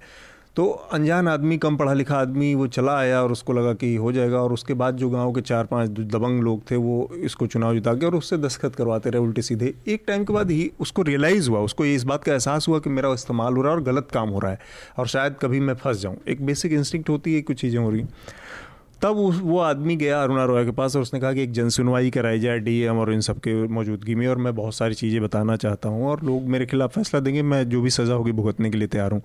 तो जब ये बात सामने आई और सारी चीज़ें सामने आई तो पता लगा कि उसमें उस जो राजपूतों का थे जो बेसिकली जिन्होंने चुनाव लड़ाया था और वो इंदिरा आवास योजना और जितनी भी अलग अलग अलग अलग अलग योजनाएँ थी, उनको मिला के उसमें उन लोगों ने करीब बाईस लाख रुपए का गबन किया उसके नाम पे।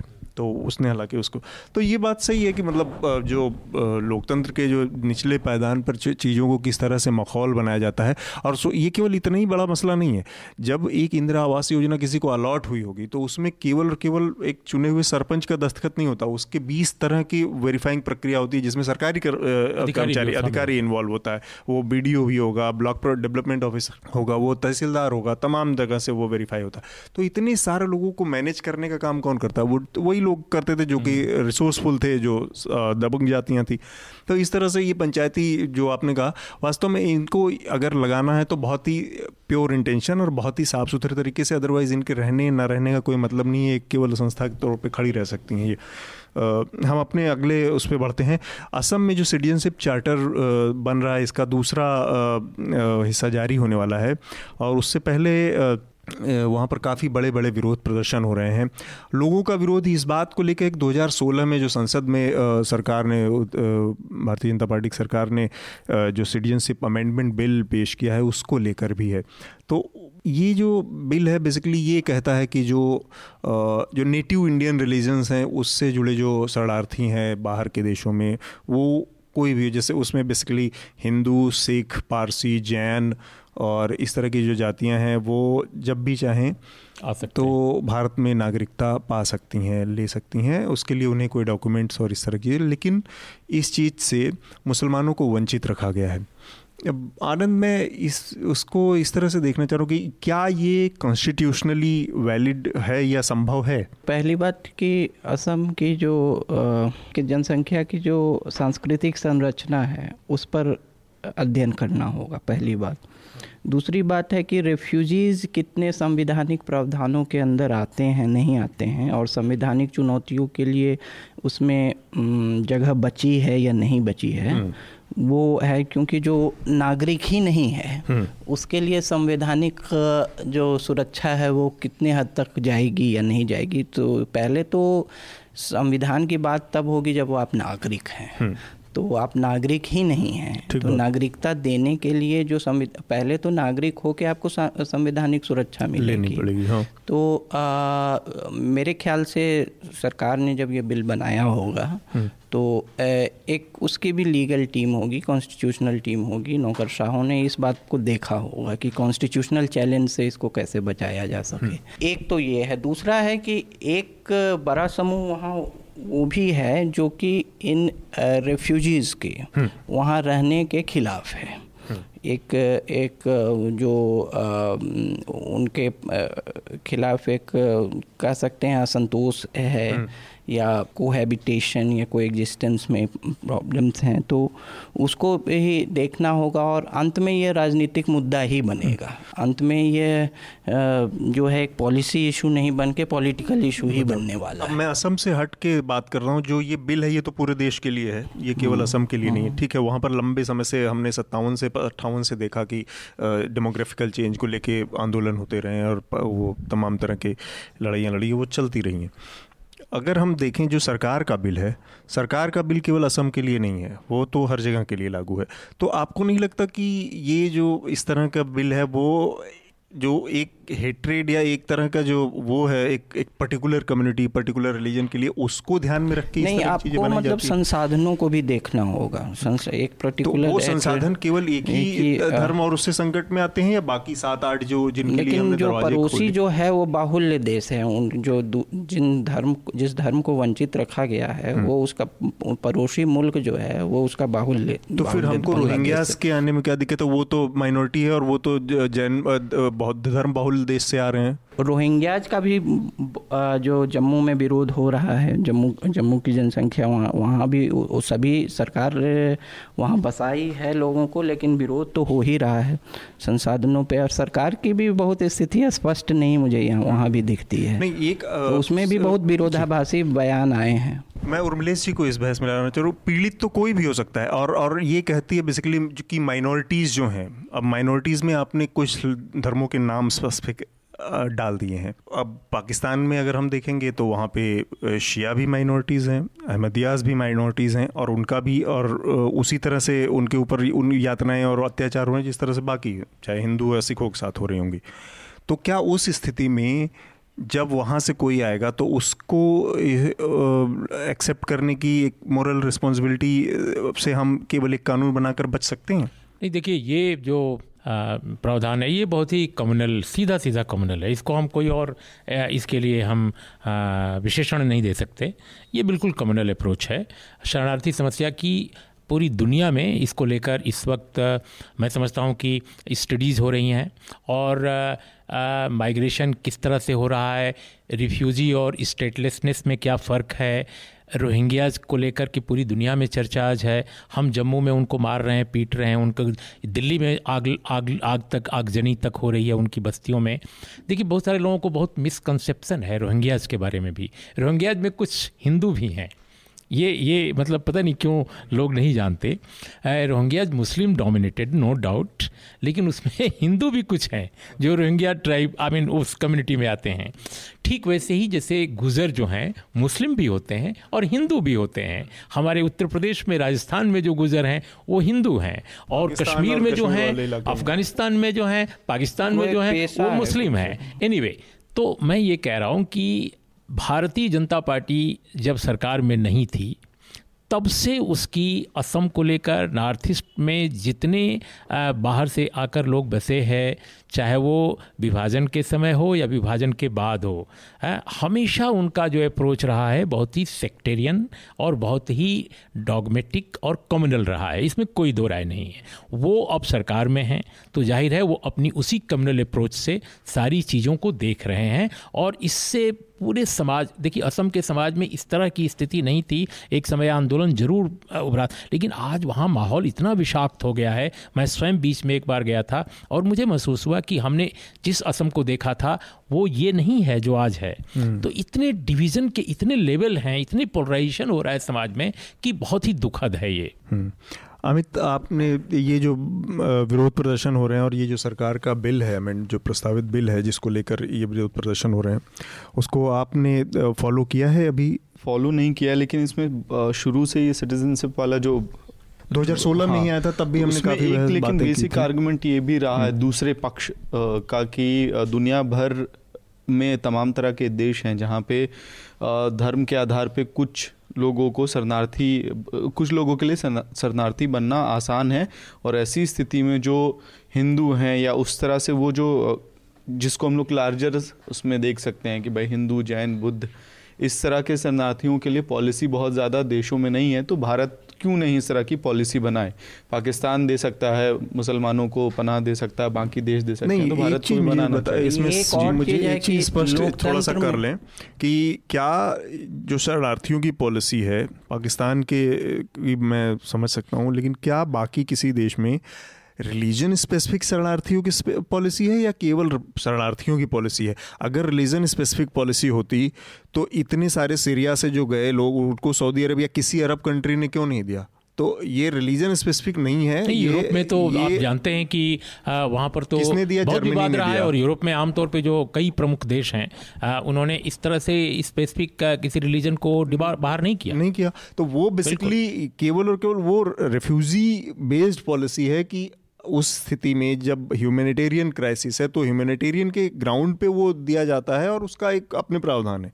लेकिन ये ज़रूर, उसमें रिलीजन का कॉन्टेक्स्ट हो, ये ज़रूरी नहीं है।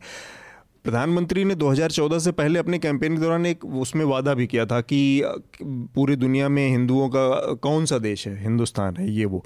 तो ये उनका पॉलिटिकल प्लान था और उनका पॉलिटिकल एजेंडा था वो उसको लागू करने की दिशा में आगे संविधान विरोधी था जो क्योंकि भारत हाँ, के संविधान में ये हिंदुओं हाँ, का देश नहीं है। आनंद आप कुछ कह रहे थे? मेरे ख्याल से कि जो लोग हैं लोग जो लोकतंत्र में अगर किसी भी जन समूह से कोई भी मांग उठेगी वो कोई ना कोई पार्टी उसको लपक लेगी हम्म।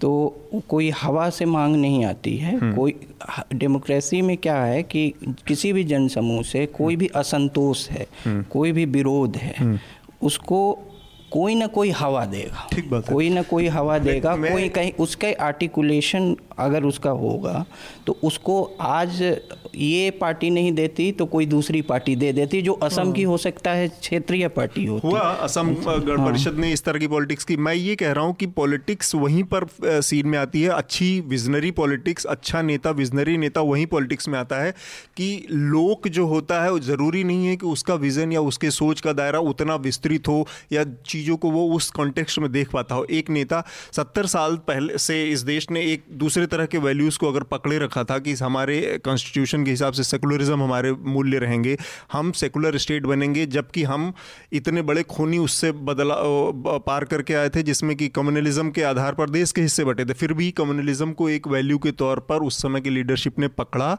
तो देश ने उस चीज़ को माना। क्योंकि तब आज जिस तरह से हम देख रहे हैं कि नमाज़ पढ़ने को लेकर लोगों के अंदर या गाय के मतलब बीफ को लेकर इन सब चीज़ों को लेकर जिस तरह का रेज है वो इसीलिए क्योंकि आज की पॉलिटिक्स उन चीज़ों को हवा दे रही है।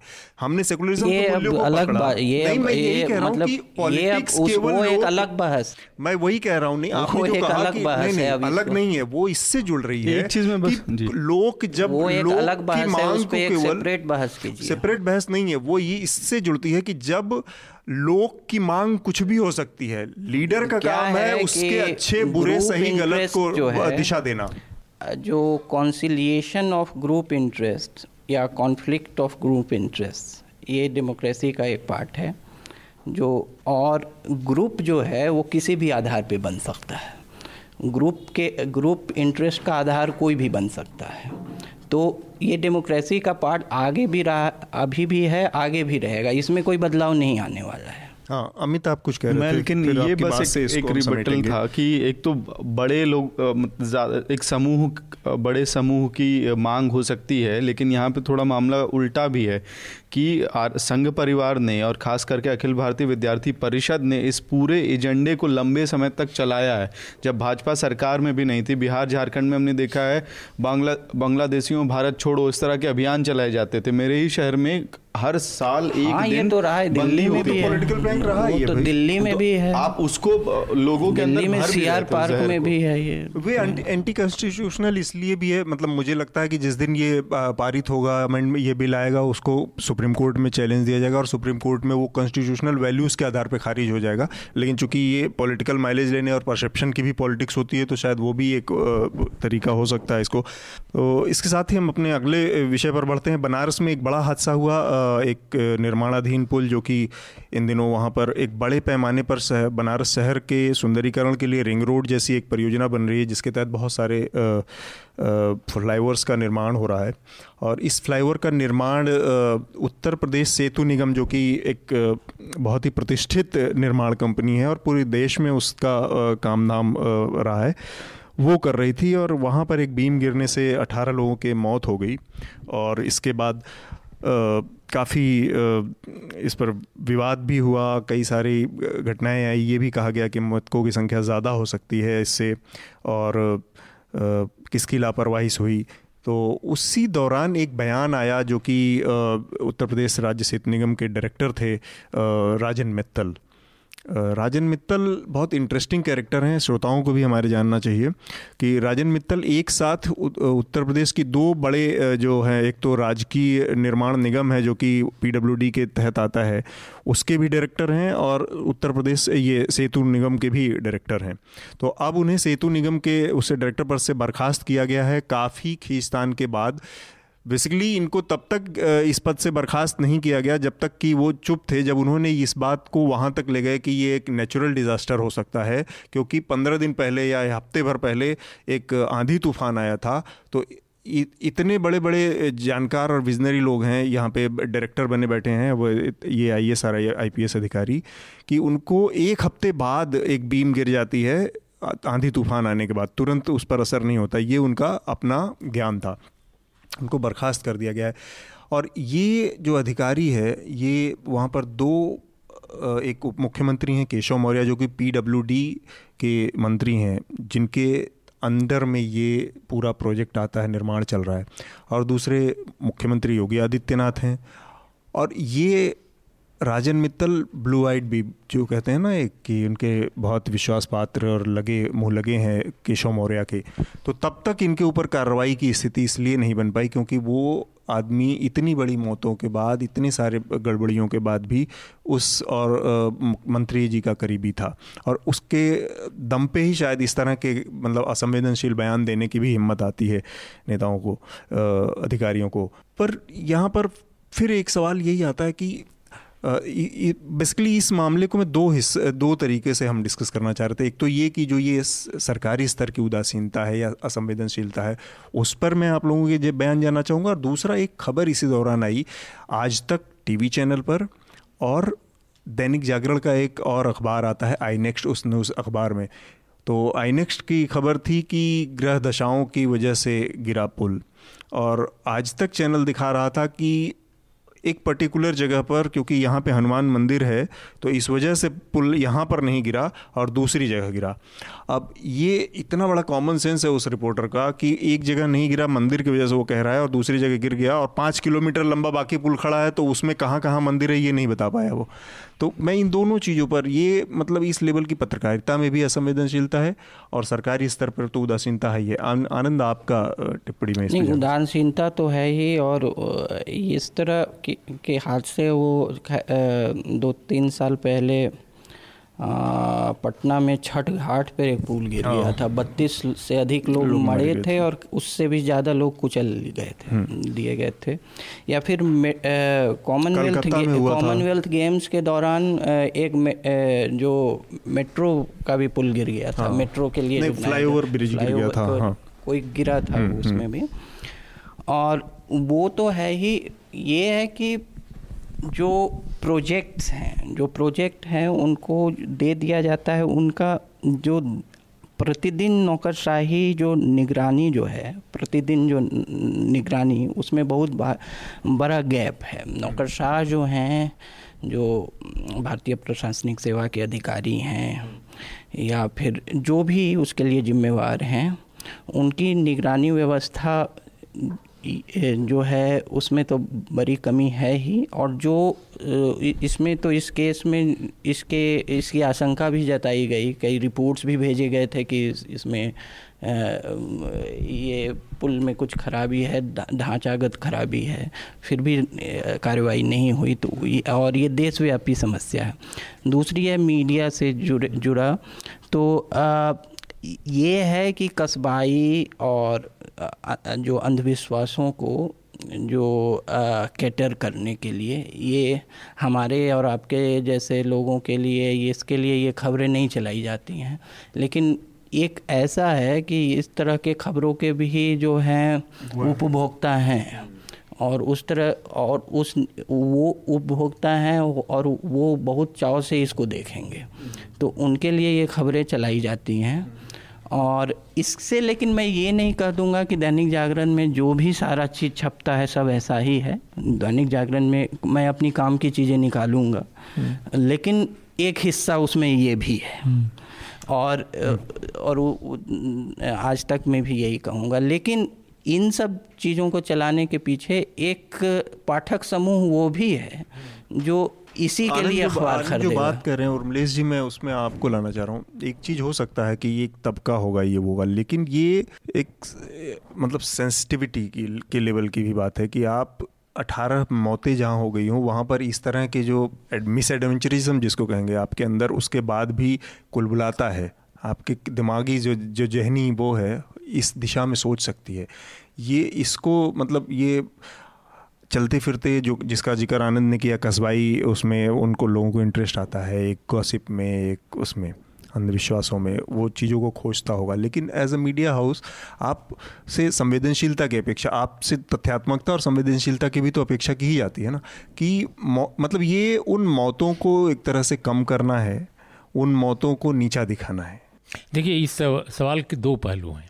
एक तो वो जो घटना घटी वो, और दूसरा जो मीडिया कवरेज पर है मीडिया कवरेज पर मैं पहले बाद में आऊँगा। संक्षेप में मैं उस घटना पर बताऊँ।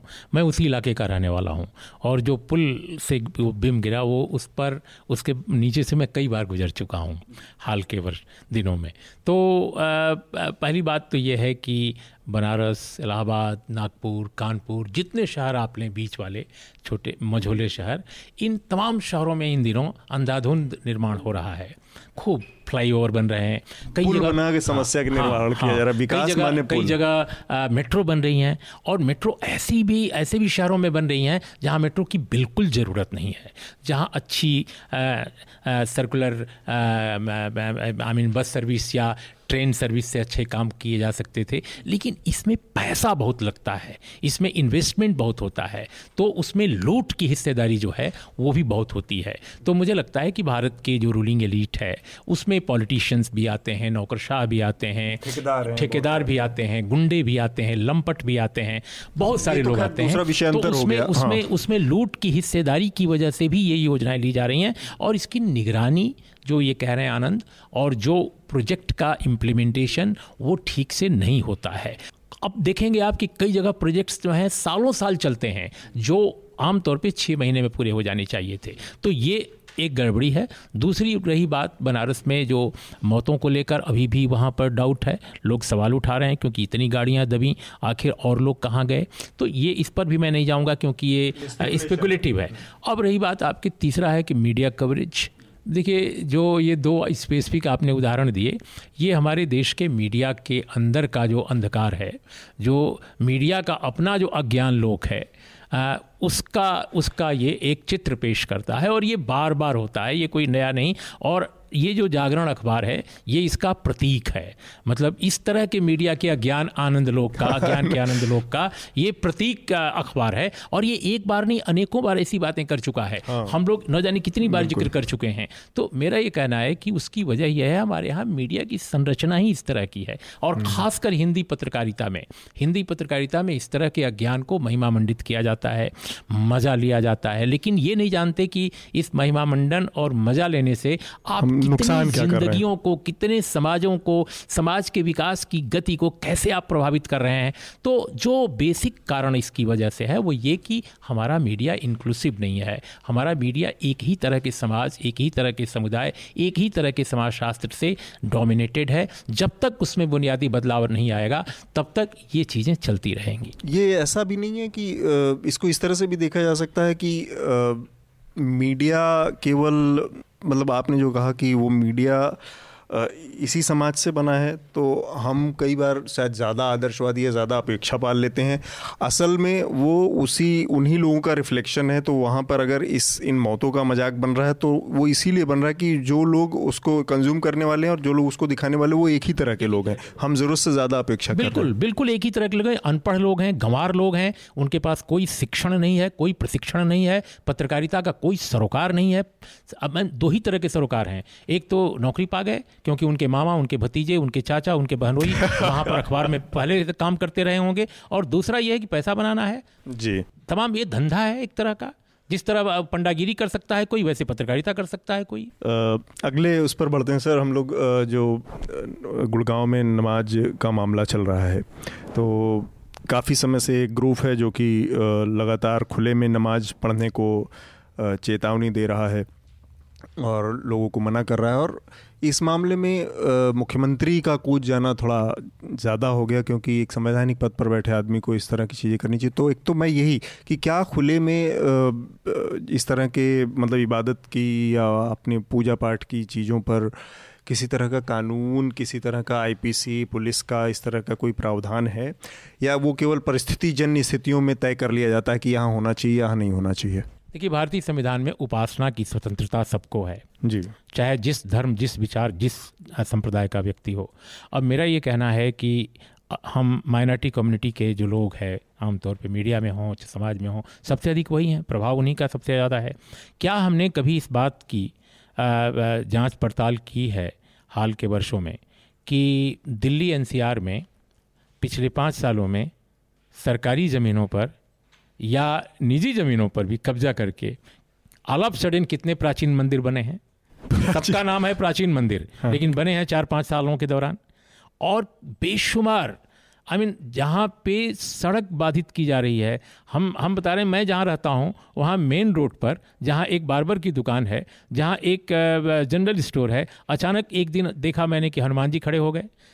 कुछ ही दिन बाद जब प्रोटेस्ट हुआ कि नहीं साहब यहाँ करेंगे तो एक्सीडेंट बहुत ज़्यादा होंगे तो वो मंदिर फिर डिसमेंटल हो गया फिर एक दिन अचानक देखा मैंने शनिश्चर मंदिर वहाँ खड़ा हो गया और भी मंदिर जारी है तो हम्म। ये सब चीज़ें भी होती रहती हैं लेकिन इस पर सवाल नहीं उठता नमाज़ जो लोग पढ़ रहे हैं आप देखते हैं कि जो नमाज़ पढ़ते हैं कुछ देर के लिए वहाँ कोई स्ट्रक्चर वो नहीं खड़ा करते कुछ देर के लिए वहाँ नमाज़ पढ़ते हैं फिर चले जाते हैं हम्म। अब मेरा कहना है कि बहुत सारी जगहों पर नमाज़ पढ़ने की जगह नहीं हैं हम्म। हमने अपने जीवन में अपने बचपन में अपने गाँव में देखा कि लोग सड़क चलते खेत खलिहान में जहाँ भी जगह पाए गम, गमछा उन्होंने बिछाया और नमाज़ पढ़े और चल दिए। तो वो कोई अकुपाई नहीं कर रहे हैं ज़मीन। लेकिन मुझे लगता है कि हाल के दिनों में बजरंग दल को या गोरक्षा दल को काम कम हो गया है और लव जिहाद भी थोड़ा सा इधर कम हुआ है। तो ये जितने जिहादी संगठन हैं लव जिहाद या या क्या ये क्या नाम है? गोरक्षा दल बजरंग दल ये इन सभी लोगों का काम खत्म हो गया था। इधर कुछ कम काम हो गया था तो इन्होंने तो नमाज़ को डिसरप्ट करने का एक नया मजमा लगाया। और लेकिन इससे भी ज़्यादा दुखद बात है कि जो इलेक्टेड आई मीन मुख्यमंत्री हैं हाँ। उन्होंने भी वही बात कह दी गोरक्षा दल के कार्यकर्ता की तरह।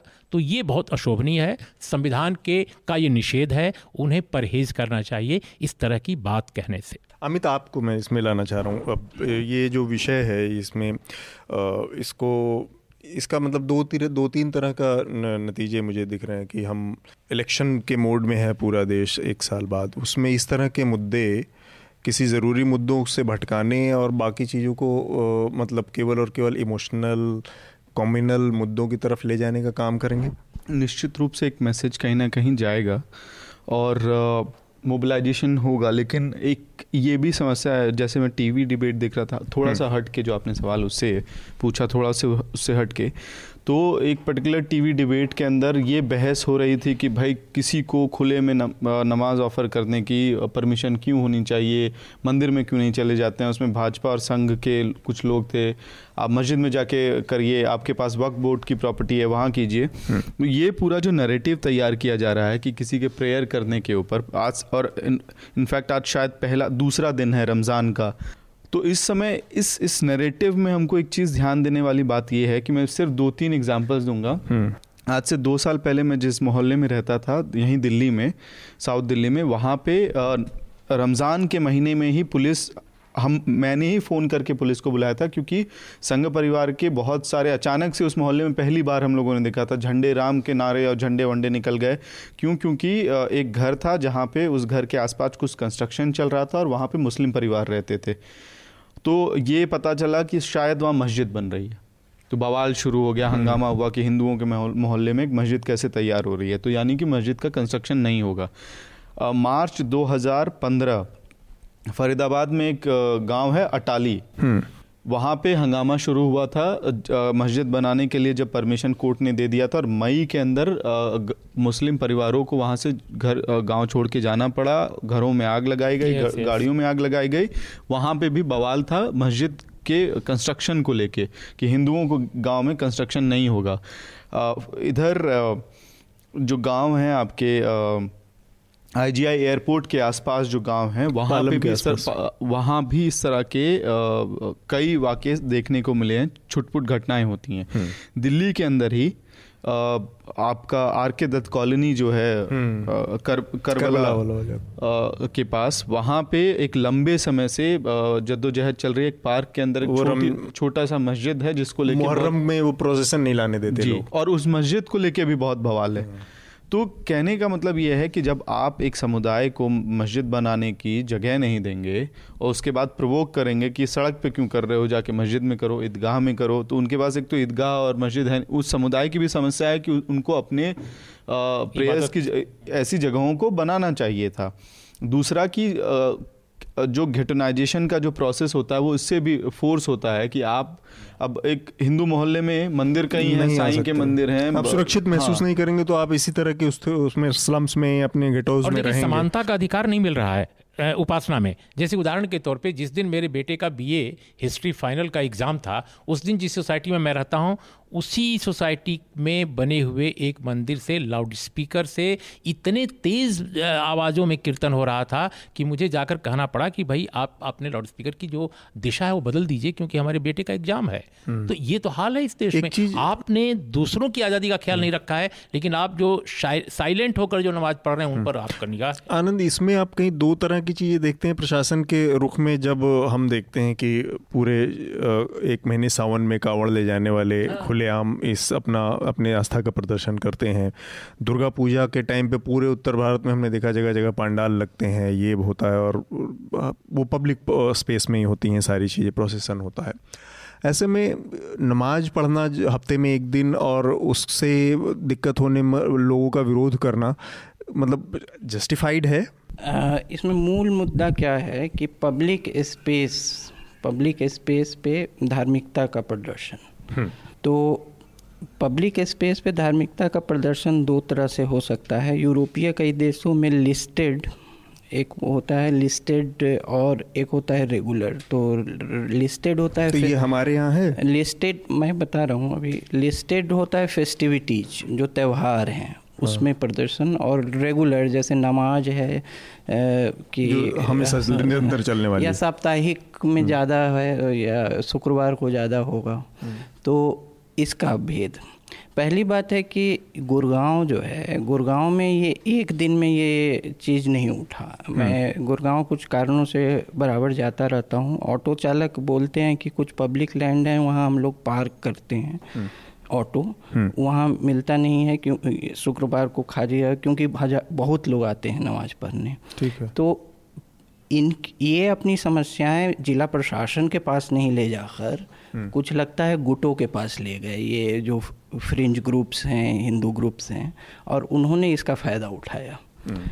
और ये एक बात है तो पर मुख्यमंत्री का बयान हाँ, तो मुख्यमंत्री इसको इसको जिला स्तर जिला प्रशासन जिला अधिकारी के स्तर पे निपटाना चाहिए हम्म। था राज्य सरकार का इसमें कूदना गलत था। हम्म। और वो गलत था। बाद में उन्होंने स्पष्टीकरण भी दिया कि मैं लॉ एंड ऑर्डर का कहा कि वो सबके लिए समान है सबके हम्म। लिए बाद में बयान उनका आया। हाँ तो लेकिन उन्होंने जो पहला नेता का भी बयान आया उनके जो कट्टर मन्यू का वो उससे भी तो ज़्यादा मेरे ख्याल से इसे जिला स्तर जिला प्रशासन के स्तर पर निपटाना चाहिए था। राज्य सरकार को इसमें बोलने की ज़रूरत नहीं थी।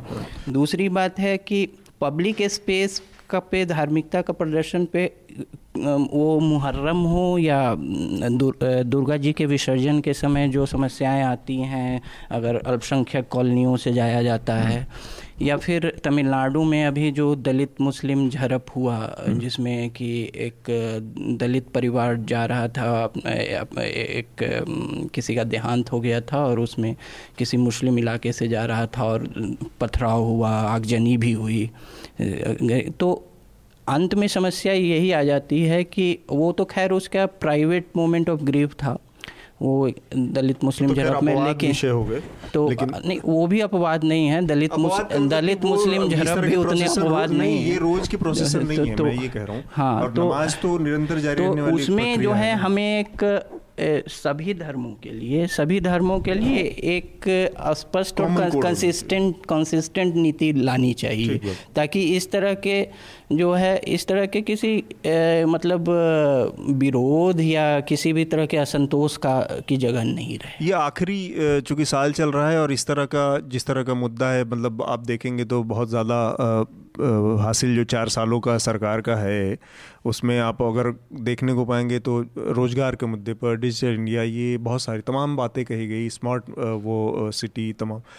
मतलब हासिल बहुत ज़्यादा देखने को नहीं मिलेगा। वैसे में अगर इस तरह के मुद्दे आउट ऑफ़ बॉक्स हैंड चले जाएँ, हाथ से एक बार छूट जाएँ तो ये पूरे देश को या इसमें, क्योंकि नमाज़ का मुद्दा केवल एक शहर का नहीं है, ये तो हर जगह होता है। लोग करते हैं। रमज़ान का इस समय मौजूद शाम को इफ्तारी के बाद जो चलती है तारी, क्या कहते हैं, तरीबी या जो भी चलता है तो हर जगह ओपन में होता है। तो उसको देखते हुए ये समय बहुत मतलब क्रिटिकल या कहेंगे जो संक्रमण वाला समय होता है कि ऐसे समय पर इस तरह की चीज़ों को हवा दी जाए और वो स्पेशली पॉलिटिकल क्लास द्वारा।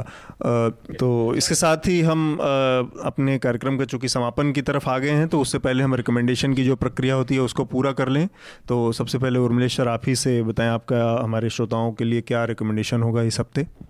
मैं मैं, जैसा आप, मैंने आपके प्रोग्राम्स में देखा है रिकमेंडेशन में जनरली आप लोग अपने श्रोताओं को ये रिकमेंड करते हैं कि क्या पढ़ना चाहिए क्या नई चीज़ सोचनी चाहिए वगैरह।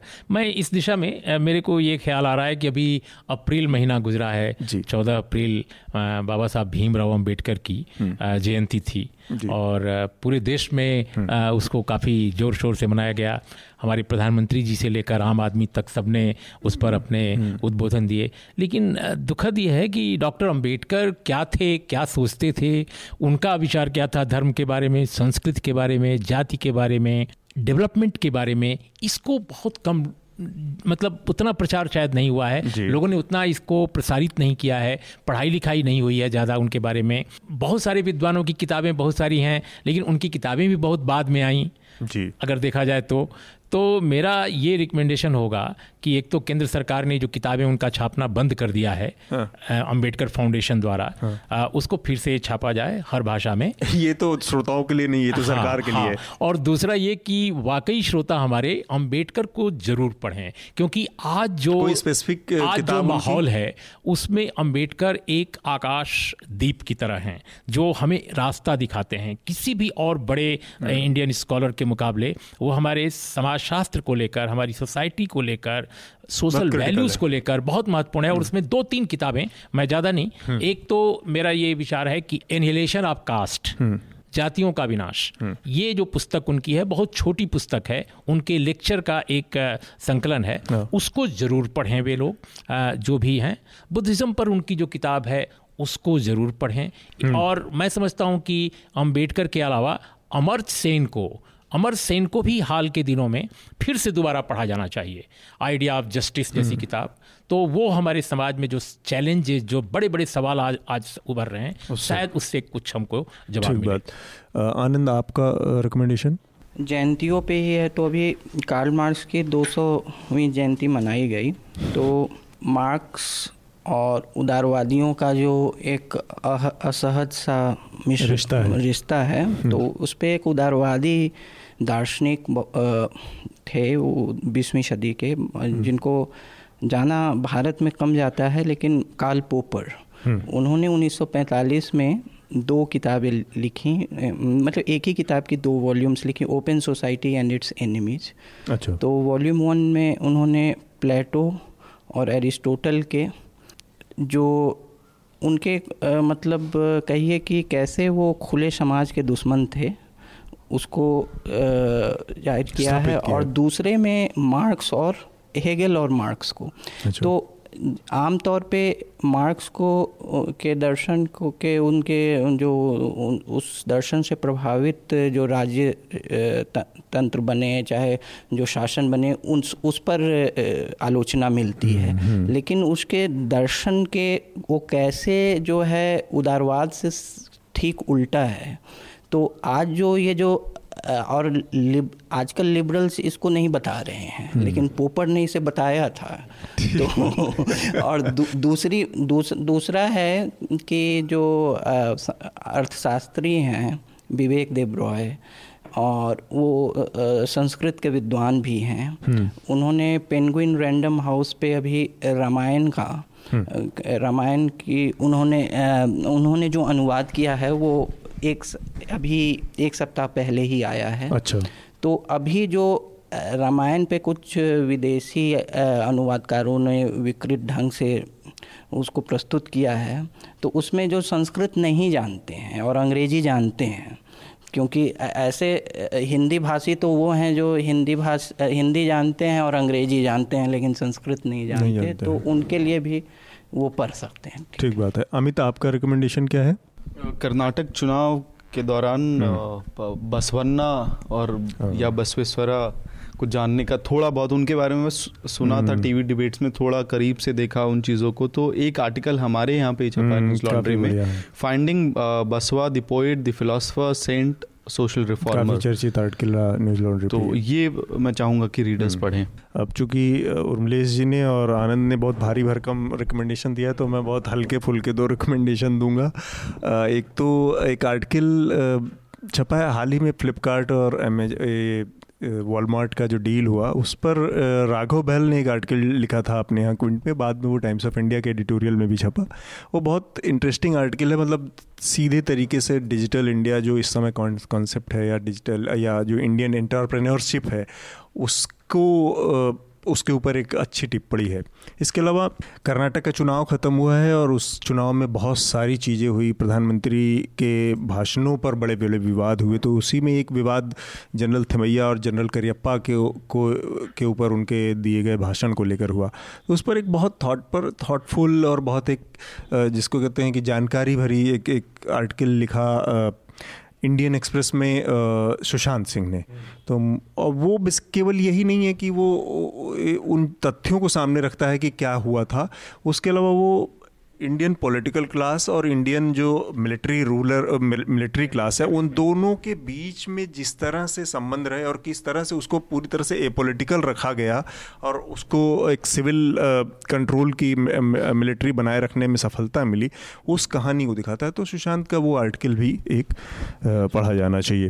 और इसके साथ ही हम आज की चर्चा को अपने ख़त्म करेंगे। उससे पहले मैं एक, फिर से वही आप लोगों से अपील करना चाहूँगा कि स्वतंत्र मीडिया, आज़ाद मीडिया के को बनाए रखने में अपना सपोर्ट करें, किसी भी तरह के पॉलिटिकल और कॉरपोरेट दबाव से मीडिया को बचाए रखने में अपना योगदान दें। न्यूज़ लॉन्ड्री को सब्सक्राइब करें। आप सभी लोगों का शुक्रिया। न्यूज़ लॉन्ड्री के सभी पॉडकास्ट ट्विटर आई और दूसरे पॉडकास्ट प्लेटफॉर्म पे उपलब्ध हैं। खबरों को विज्ञापन के दबाव से आज़ाद रखें। न्यूज़ लॉन्ड्री को सब्सक्राइब करें।